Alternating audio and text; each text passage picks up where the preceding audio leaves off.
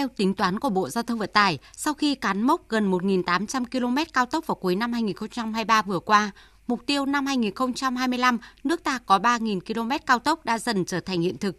Tinh thần chung được lãnh đạo Bộ quán triệt trong toàn bộ cơ quan đơn vị của ngành là tiếp tục chủ động, tập trung tăng tốc ngay từ đầu năm 2024 này – theo lãnh đạo Bộ Giao thông Vận tải, các ban quản lý dự án cần rút kinh nghiệm, bài học từ những dự án đã triển khai, nhất là những địa phương có đặc thù nền đất yếu, khan hiếm vật liệu, điều kiện vận chuyển và thi công gặp nhiều khó khăn để từ đó đề ra các giải pháp thiết kế và tổ chức thi công hợp lý, quyết liệt tổ chức thi công từ giai đoạn đầu.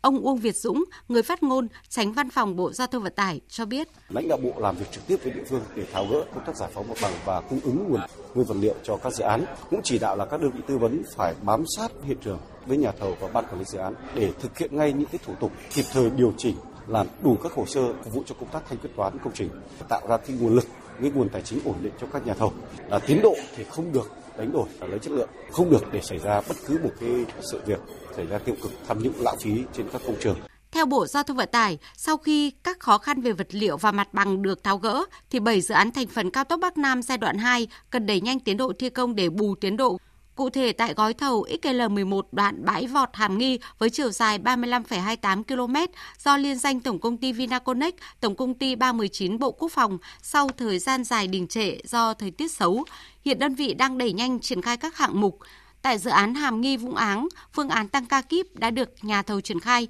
để lấy lại sản lượng theo kế hoạch do tỉnh Hà Tĩnh đã khơi thông được vấn đề mỏ vật liệu. Đây là điều kiện tiên quyết để các nhà thầu tăng tốc trong thời gian tới. Ông Phùng Tuấn Sơn, trưởng phòng kế hoạch tổng hợp, ban quản lý dự án Thăng Long, đại diện chủ đầu tư dự án này cho biết. Đối với hai dự án cao tốc Bắc Nam, bãi vọt Hàm Nghi và Hàm Nghi Vũng Áng thì ban cũng có đề xuất với bộ cùng với lãnh đạo địa phương tháo gỡ thủ tục cấp phép mỏ đất và mỏ cát Thế còn về phía hiện trường thì hiện nay là ban luôn luôn cử người phối hợp với những cái cán bộ của địa phương liên quan đến các cái thủ tục trình tự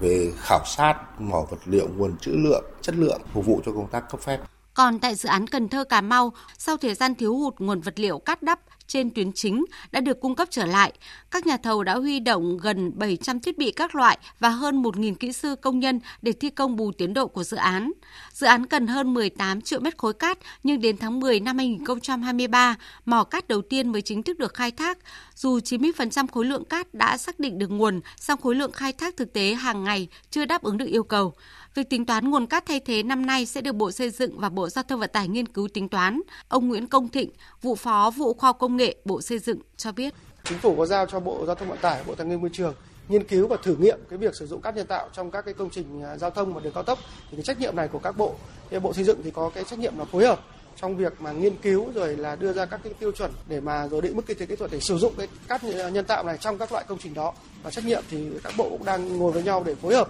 để mà tìm ra các giải pháp tối ưu nhất để triển khai chỉ đạo của chính phủ. Cũng theo Bộ Giao thông Vận tải, giống như việc triển khai các dự án trước đây, đối với các dự án cao tốc Bắc Nam giai đoạn 2 thì mặt bằng và tiến độ cấp mỏ vật liệu cũng là hai yếu tố chính ảnh hưởng đến tiến độ thi công. Về vấn đề này, Cục Quản lý Đầu tư xây dựng đã tham mưu Bộ trưởng Bộ Giao thông Vận tải ban hành 6 công điện và hai văn bản gửi Ủy ban Nhân dân các tỉnh đề nghị đẩy nhanh tiến độ giải phóng mặt bằng, xây dựng các khu tái định cư tìm cách tích cực tháo gỡ về vấn đề này sẽ đảm bảo mục tiêu hoàn thành các dự án cao tốc giai đoạn 2. Ông Phạm Văn Khôi, Chủ tịch Hội đồng Quản trị Công ty Cổ phần Giao thông Phương Thành cho rằng các dự án đầu tư công hiện nay đang được triển khai rất là tích cực rầm rộ trên tất cả các công trường hiện nay cái vướng mắc cơ bản nhất vẫn là cái công tác giải phóng mặt bằng và cái thứ hai nữa là cái các nguồn